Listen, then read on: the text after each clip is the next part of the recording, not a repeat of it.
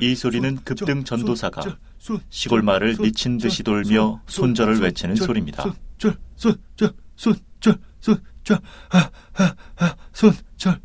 시장의 소리를 찾아서 주식빵집과 함께합니다.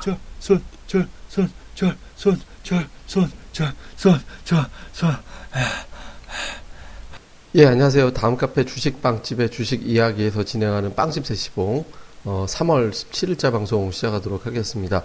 아, 시장이 뭐 미증시가 올랐다라는 것도 올른 거지만 일단 뭐 이제 금리 저금리 기조가 상당히 유지될 것이다라는 기대감으로 일단 지수 자체는 이제 올라가는 그런 모습이 나타났습니다. 근데 이제 반면에 어, 코스닥 시장은 조금 어중간하게 마감이 되는 그런 형태가 됐죠. 이제 코스닥 시장은 상대적으로 코데지 컴바인이 이제 폭락을 하는 장중에 이제 뭐 급등락이 나오는 그런 모습이 나오다 보니까 뭐 고점 초반에 한 13%까지 올라가기도 했습니다만은 이제 급락이 나오면서 전반적으로 이제 지수를 끌어내렸고요. 그러니까 코데지 컴바인을 제외하고는 코스닥은 뭐 약간 올라갔다 정도, 뭐 그 정도로 마감된 거다 이렇게 보시면은 이제 될 것 같습니다.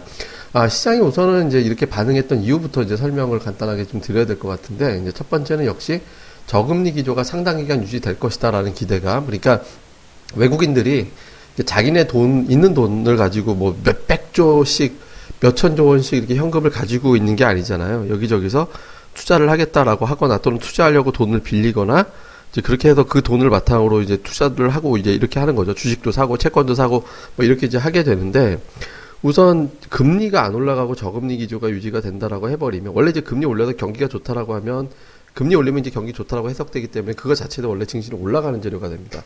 근데 지금은 좀 특수한 경우죠. 그러니까 이제 미국이 어뭐 굉장한 어떤 금융 침체가 온 다음에 돌린 거기 때문에 돈을 갖다가 이거 자체가 그 경기가 완전히 살아났다라는 신호보다는 급한 걸 꺼놨다 꺼가지고 그때 비정상적으로 금융 침체로 왔던 게 정상적으로 가고 있다 정도로 해석이 되는 거니까 금리 올린다고 해서 바로 지수가 확 올라간다 이렇게 판단하기는 애매하다 이거죠. 그러니까 결국엔 시장은 금리를 올린다고 해서 경기가 좋다라는 게 아니라 금리 올리는 것 자체를 좀 부담스러워하는 그런 시각이 좀 많이 있었는데 이걸 갖다가 옐런이 미국 지표가 경기가 그렇게 나쁜 건 아님에도 불구하고 이번에 참았고 특히 이제 제가 이제 매파적인 어떤 발언이 나오는지 여부가 중요하다. 뭐 제가 그런 것뿐만 아니라 뭐 이건 뭐 보도를 통해서도 많이 봤겠지만 당연히 그 발언에 되게 중요 중요했는데 경제 지표에 대한 전망치 예상치가 하향 조정됐고 그리고 이제 뭐 브리핑 자체가 브리핑 자체가 그냥 완전히 옐런은 결과적으로 금리를 갖다가 천천히 올릴 것이다. 그리고 연준 위원들도 대부분 다 같은 인식. 그러니까 이제 점도표 자체에서 연말 금리가 1% 이하라고 미만으로 보는 연준 위원이 절반이 넘었다라는 거죠. 그러니까 이렇게 되니까 아 이제 금리에 대한 스트레스를 가질 필요가 없구나. 이렇게 되면 어 외국인들 중에서 이제 금리 때문에 저금리에서 자금을 끌어다가 투자를 할까? 아니 금리가 올라가니까 관망할까? 이렇게 이제 생각하던 미국 쪽에서 유입되던 자금이 계속해서 유입될 수 있겠구나라는 이제 기대감을 갖게 된 거고 그런 것들이 이제 원인이 되면서 주식과 선물에서 확 늘어나는 매수가 좀 늘어나는 그런 모습으로 이제 나타났던 것 같습니다. 이제 특히 외국인들은 오늘 환율이 많이 빠졌잖아요. 이제 환율이 뭐 거의 2% 가까이 1.5%가 넘게 환율이 빠지다 보니까 외국인들은 완전히 물 만난 게 돼버린 겁니다. 그러니까 오늘 지수는 사실 뭐 1% 정도도 안 되는 정도 상승이 나왔다고 치더라도 이걸 달러 환율로 바꿔놓고 보면 뭐 2.5% 정도, 그러니까 굉장히 많이 올라가는 그러니까 국내 투자자들이 수익 거둔 거에 두 배가 넘게 거의 세 배 가까운 상승이 나왔거든요. 이거는 이제 환차익이 이렇게 발생을 한 거죠. 그렇게 되면서 달러 차트로도 어저께 121선 밑에 있던 지수가 돌아서면서 올라서는 모습이 됐거든요. 그러니까 외국인들 입장에서 이런 어떤 외환시장이 환경된 것도 굉장히 편안한 거죠. 그러니까 외국인들이 예를 들어서 비율을 말씀드리면 원 1달러에 1000원일 때 이제 주식을 갖다가 이제 10, 만 원짜리를 사면 10달러가 필요하잖아요. 10달러가 필요한데 근데 이걸 갖다가 이제 만약에 저 주식은 그대로인데 환율이 500원으로 바뀌어 버리면 나중에 주식 팔고 나갈 때는 20달러를 바꿔 가지고 나갈 수 있게 되잖아요. 환율이 500원이 됐으니까 만 원짜리면 50 그래 갖고 그러니까 외국인들 입장에서는 환율이 내려가 버리면 주가는 제자리가 된다 하더라도 한 차익이 생기는 구조가 되거든요. 근데 여기 환율까지 좀 내려가는 화, 상황이 달러가 뭐 약세가 돼 버리니까 이렇게 되면서 결과적으로는 이제 시장 흐름 자체가 외국인들에게 유리한 그런 형태로 만들어지면서 이제 외국인들 자신 있게 이제 주식을 사서 들어오는 그런 모습이 이제 나타났다라고 봐야 될 것 같습니다. 근데 이제 여기서 하나 우리가 좀 생각을 해봐야 되는 게 첫, 두 가지 요소인 것 같아요. 포인트가. 하나는 대형주만의 어떤 장세가 될 가능성.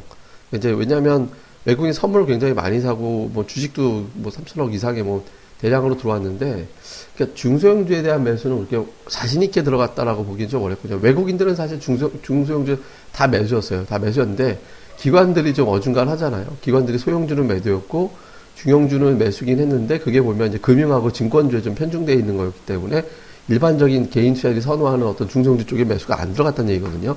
그리고 코스닥은 기관들은 팔았고 그리고 실제로 코테지 컴바인을 제외하고도 대형 뭐 코스닥 쪽이 아주 좋았다 이렇게 갖다 붙이기는 좀 어렵거든요. 그러니까 이게 이제 대형주 쪽이 조금 더 유리한 장이 되지 않을까라는 생각이 좀 들고요. 특히 외국인들이 가세를 한다면 외국인들이 뭐 시가총액 몇 천억짜리, 1, 2천억짜리 이런 거 매수하지는 않잖아요. 주력으로. 그러니까 그러지 않다라는 거고 또 하나는 제가 강조드리고 있는 ADR. ADR이 양시장에 오늘 다시 올라가 버리면서 과열권으로 다시 올라가 넘어서 버렸거든요.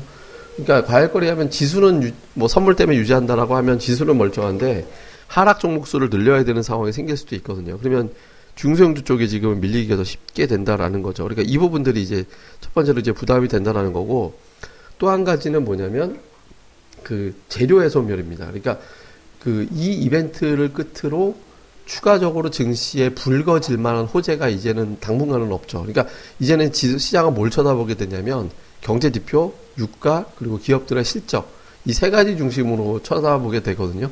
그러니까 모든 정책 이벤트가 소멸됐기 때문에 이제 기대감은 다 지나갔고 거기서 뭐가 될 거냐. 그러니까 물론 돈이 풀렸기 때문에 이제 그 돈이 풀린 대로 주식시장에서 계속해서 이제 자금이 들어와 가지고 주식시장을 어쨌든 받쳐내고 올리고 이런 역할을 하긴 할 겁니다.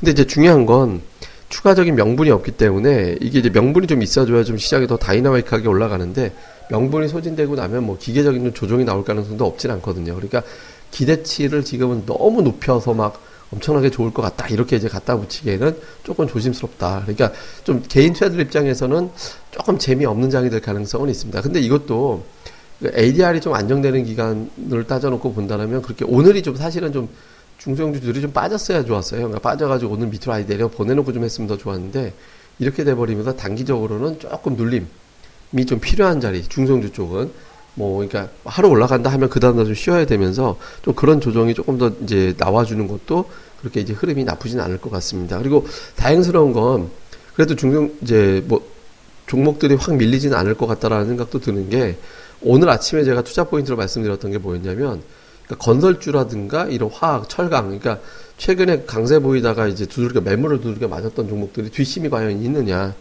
뒷부분에서 물량 맞고 빠지는지 여부를 갖다가 중요하게 봐야 된다라고 말씀드렸잖아요. 왜냐하면 외부에서는 유가 급등에 호재가 있었고, 다음에 안에서는 이제 반대로 어저께부터 이제 뭐 사우디 핑계니 뭐니 해가지고 또 핑계김에 차익 실현해야지라고 하는 매도 압박이 있었기 때문에 이게 충돌되면 오전에는 견디지만 그 오후 들어서는 매수세가 좀 후퇴하게 될 가능, 저 매수세는 이제 오천의 대체로 다 많이 들어가게 되니까 그 매물이 있다면 오후까지 계속 출회되게 되면 이게 밀릴 수도 있다라고 될 수 있잖아요. 그 흐름이. 근데 오늘 이거를 굉장히 잘 견뎌냈거든요. 네, 견뎌냈기 때문에 아, 이런 어떤 흐름이 상대적으로 개인 투자자들이 선호하는 종목에도 무너지지 않기 때문에 어떤 종목이 무너지게 되면 투자자들은 대안주를 찾기보다 다음 종목이 뭘까, 다음 종목이 뭘까 이렇게 해서 이제 옆 종목을 자꾸 쳐다보면서 더 좋은 종목들을 갖다가 뒤지고 찾고 이런 과정이 나오게 되거든요. 그래서 그런 과정으로 본다라면 뭐 다행히 이제 이런 쪽에서 시, 심리를 갖다가 붕괴시켜 놓지 않은 게 좀 비교적 좀 야, 좋은 어떤 흐름을 만들어낼 수 있는 기반이 좀 됐던 것 같습니다. 그래서 투자 심리는 좋지만 수, 그러니까 약간의 과열을 좀 시켜줘야 되기 때문에 단기적으로는 조금 눌림이 필요하고 그 눌림이 나오고 나면 다시 또 편안한 장이 나올 수 있으니까 결론적으로 전략적으로 보면 지금은 후퇴할 때가 아니라 후퇴하고 빠져나가고 도망가고 뭐 이렇게 할 때가 아니라 그냥 그 그냥 그대로 고스란히 기존의 전략을 유지하는 제가 이제 2주 전에 현금 비중 좀 늘려놨다가 이제 FOMC 전후에서 다시 이제 늘려놓으면 된다 다시 그러니까 주식을 채워놓으면 된다라고 말씀드렸죠. 그 채워놓은 주식을 주가가 설령 조정 나온다 하더라도 지금은 조금 더 유지하면서 가는 그런 전략이 필요하지 않을까라고 생각을 합니다. 그래서 뭐 기존에 계속 강조 드려왔던 종목들, 뭐 증권주 오늘 좀 많이 올랐잖아요. 그래서 증권을 비롯해서 뭐뭐 뭐 이제 건설화, 건설화는 뭐 잠깐 이제 매수해 줬던 것 같고 전일. 다음에 이제 스몰캡 쪽에서는 전기차라든가 아니면 제약주라든가 OLED라든가 이런 종목군들, 다음에 특히 이제 증권주 이런 것들에 대해서는 계속해서 이제 좀 지금 뭐 하루 이틀 정도 조정 나오면 바로 또 들어가면 되는 조건이 되거든요. 그래서 이런 종목들 편입하면서 기회를 보시면 되지 않을까라고 생각을 합니다. 그래서 좀 전반적으로는 이제 재료가 좋은 호재가 좀 소멸됐기 때문에 이제 유가 지표 뭐 이런 거 보면서 이제 시장이 움직이게 될 거거든요. 그러니까 이런 흐름이 나오는 게 그렇게 이제 예전만큼 부담스럽지는 않을 겁니다. 그러니까 산유국 쪽에서도 이제는 조절을 좀 하는 것 같고 지금 최근에 미국의 채권에서 자금이 좀 빠져나오고 있잖아요. 그러니까 뭐냐면 채권은 너무 비싸다라는 거죠.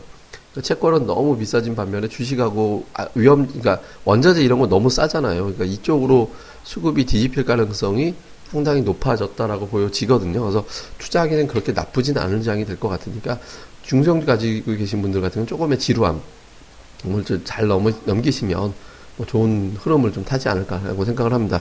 자세한 건 저희 카페, 다음 카페, 다음에서 주식 빵집 이렇게 검색하시면 이제 저희 카페 오실 수 있거든요. 저희 카페에서 자세한 내용들을 함께 또 텍스트로 올려놓으니까 많이들 보시고요. 그리고 또 방송 들으시는 분들은 어, 구독하기, 좋아요, 별표 뭐 이런 것들 좀 많이들 좀 주셨으면 좋겠습니다. 특히 이제 구독하기 같은 거 좀 많이 눌러주시면 저희가 또 힘이 되거든요. 이런 것들도 많이 부탁을 드리겠습니다.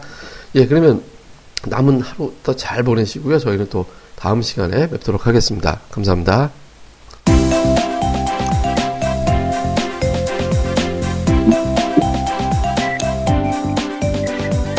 아, 안녕하세요. 주식방집 운영자 불사조입니다.